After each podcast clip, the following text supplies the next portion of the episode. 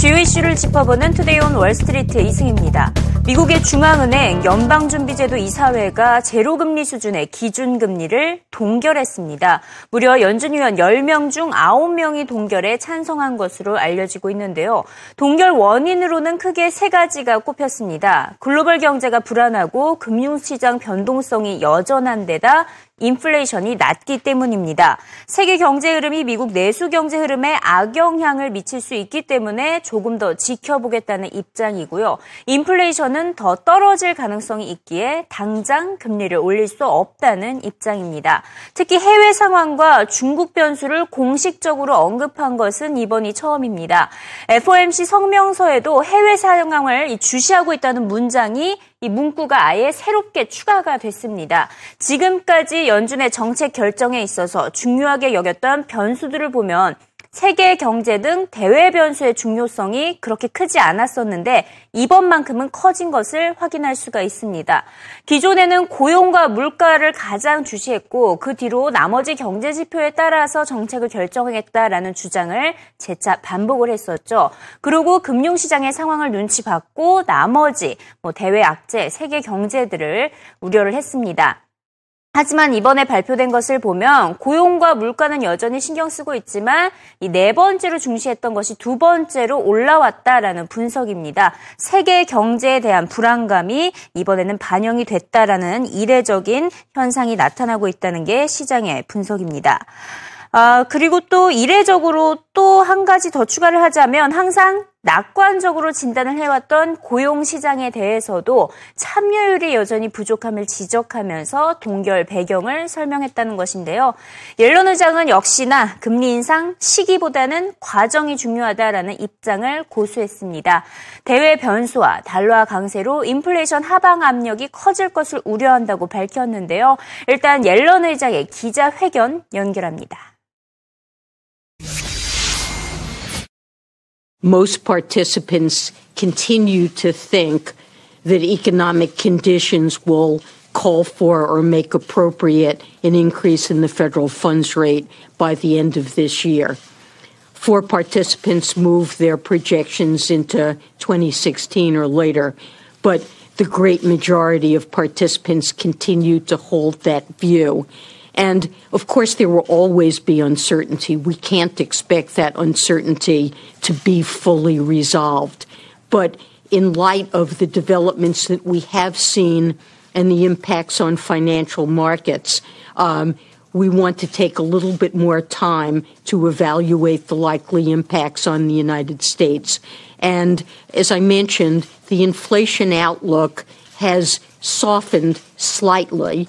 Um, we've had some further developments, namely lower oil prices and a further appreciation of the dollar, that have put some downward pressure in the near term on inflation. Now, we fully expect those further effects, like the earlier um, moves in the dollar and in oil prices, to be transitory, but there is a little bit of downward pressure on inflation, and we would like to um, see some further developments. And this, importantly, could include, is likely to include further improvements in the labor market that would bolster our confidence that inflation will move back to 2% over the medium term. 그래도 여전히 올해 안에 금리를 인상할 가능성은 열어뒀습니다. 연준 위원들은 연말 기준금리 전망을 0.4%로 표시를 했는데요. 올해 최소한 한 차례는 금리가 인상될 것이라는 입장입니다. 아, 하지만 이 금리 인상을 천천히 진행하겠다는 비둘기파적인 전망을 내놓았죠. 그렇기 때문에 시장에 오히려 불확실성을 키웠습니다. 연준의 정책이 옳으냐라는 설문조사를 실시를 해봤는데요. 무려 60, 63%가 그렇지 않다. 오히려 이번에 금리를 인상을 했어야 했다라고 응답을 한 것으로 나타났습니다. 결국 미국의 금리 결정을 계속해서 눈치를 봐야 하는 최근의 시장 상황이 더 오랫동안 지속된다는 의미로 변동성 계속될 것으로 예상이 되고 있습니다. 블랙로크와 야누스 등 주요 기관들은 달러화 강세 여파를 가장 두려워했기 때문에 이번에 금리를 동결한 것이라고 설명을 했습니다. 이미 미국의 산업 생산은 지난 지난 8개월 동안 계속해서 감소를 해오는 등 달러와 강세에 대한 여파를 피할 수가 없었는데요. 금리를 인상하게 된다면 달러와 강세 더 심해질 것으로 보이기 때문에 지금 상황에서는 인상할 수 없다는 게 연준의 의중으로 풀이가 되고 있습니다. 특히 블랙록은 연준이 지금 현재 금융시장의 불안정함을 가장 두려워하고 있다고 진단했습니다. The domestic economy analysis looks pretty good, but what we've always talked about is the international risks to that is not so much from the economic linkages. I think one of your earlier guests highlighted, you know, what's the linkage to the U.S. from China? It's not through the economic linkages, it's through the financial market linkages. And one of the crucial linkages to the Fed is the Fed raising rates raises the value of the dollar, and a, a, higher value dollar makes it very difficult, not just for China, but for all emerging markets to service their dollar denominated credit. And that's really the concern here. And so it's not so much the economic analysis that, that's being impacted. That's actually the labor markets, that's relatively robust. It's the financial market conditions and the yeah. financial market conditions tightening. And that's what they basically highlighted here as to why they held off. 연준 위원들이 금리를 어떻게 전망했는지 살펴보도록 하겠습니다. 연말의 기준금리 전망 0.4%로 표시를 했고요. 이렇게 된다면 최소한 올해 한 차례는 추가적으로 금리가 인상될 가능성을 열어둔 셈이 됐습니다. 장기 금리 전망치는 하향 조정을 했는데요. 2018년도 수준을 봤을 때 기존 3.75%에서 3.5%로 하향 조정을 했습니다. 기준금리 인상을 천천히 그리고 매우 조금씩 진행하겠다라는 것으로 시사하고 있습니다. 올해 연말까지는 이제 10월과 12월 두 차례 통화정책회의가 남아있는 상황입니다. 시장에서는 12월이나 내년으로 예상을 하고 있는데 역시나 설문조사를 해봤더니 내년 초 41%로 가장 많았습니다. 대표적으로 RBS 기관은 내년 3월을 꼽았고요. 12월의 전망치는 84%에서 이번에 금리 동결 결정이 난 이후로 64%로 크게 떨어졌고요. 어, 일반 시장 참여자들의 경우에는 21%가 이렇게 예상을 하고 있었습니다. 빌 그로스는 올해를 꼽았는데요. 12월 가능성을 더 높게 내다봤습니다. 예전부터 연준은 올해 안에 꼭 금리를 인상하겠다라고 언급을 해왔기 때문에 약속만큼은 지킬 것이라는 게 빌 그로스의 설명이었는데요. 앞으로 2년 동안 기준금리 오르더라도 소폭 조금씩 오르기 때문에 최대 1.5%에 달할 것으로 내다봤습니다.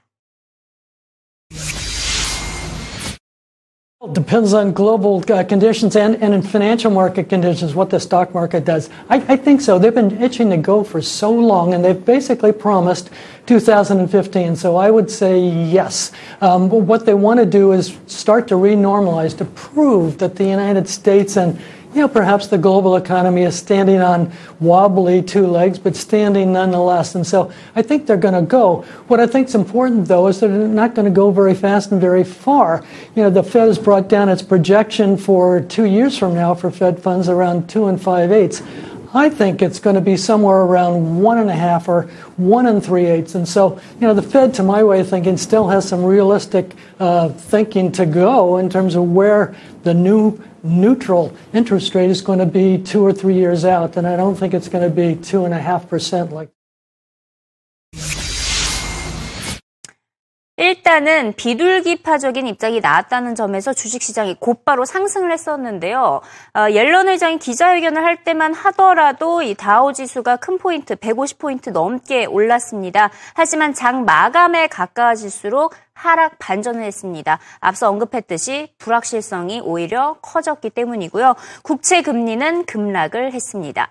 빌그로스는 모든 자산에 인플레이션이 끼어 있다며 앞으로 최대 10년 동안은 두 자릿대 수익률을 기대할 수 있는 투자처가 없다. 즉, 앞으로 어떤 시장에 투자를 하더라도 주식과 채권 모두 수익률이 최대 4%에 불과할 것으로 내다봤습니다. 월가의 대표적인 비관론자 마크 파버 역시 금융시장의 호황기는 끝났다며 모든 자산의 거품이 터질 것으로 내다봤는데요. 특히 미국의 주식과 채권, 부동산 시장을 가장 우려했습니다. 더 이상 안전자산이라는 개념은 사라지고 없다고 지적했습니다. I think what these artificial low interest rates have done is boosted asset prices. So when you talk about inflation, as you just did, uh, you're referring basically to certain consumer prices, not even all of them. Mm. Because if you look at rentals in uh, London, where you live, or in New York, or in other cities in the US, they've been, of course, going up much more than the CPI would suggest since essentially March 2009, uh, when the S&P bottomed out at 666, mm. is a colossal asset inflation. And the big question now is uh, when does this asset inflation come to an end? My sense is that whether they increase rates or not, the great asset inflation during which essentially from 1981 to recently bonds rallied, in other words, interest rates had a falling tendency, and stocks rallied since August 82. Uh, this was a long-term secular bull market. Art prices went up and property prices went up. All this, in my view, is kind of coming to an end. 신흥국들은 연준의 금리 인상에 따른 충격을 대비할 수 있는 시간을 조금 더 벌게 됐습니다. 2년 전과는 달리 미국의 통화정책 결정 하나로 시장이 무너지는 테이퍼 텐트럼 현상은 재발하지 않을 것으로 보이는데요. 수비를 곡한 인도 중앙은행 전 부총재는 2년 전에는 상당한 경상수지 적자가 문제였지만 지금은 전체 GDP의 1%대에 불과하다며 인도 경제는 외부의 충격에 대해서 취약하지 않다고 주장했습니다. 7% 이상의 성장률 유지할 것으로 내다봤습니다. That time, uh, the main source of vulnerability, in fact, the, the, the, key source of vulnerability was the very big, very large current account deficit. We had a current account deficit of uh, close to 5% of GDP in the year leading up to that, uh, that uh, turbulence. Uh, today, it's 1.2% of GDP. A uh, number of measures have been taken, obviously, uh, on gold imports and so on, but most importantly, over the last one year, uh, oil prices have crashed, commodity prices in general have softened. So the vulnerability is much, much less this time around. And I think that, in and of itself, uh, sort of allows us to make a judgment that. Uh, uh, the, the turbulence would be much, much less now than it was a year ago, and, and sorry, two years ago. And the, uh, the, sort of linkage that we're seeing there is that the currency, the expectations of a rapid depreciation currency, which tend to set off the kind of spiral that we saw then, that is not going to be so, so much of a factor now.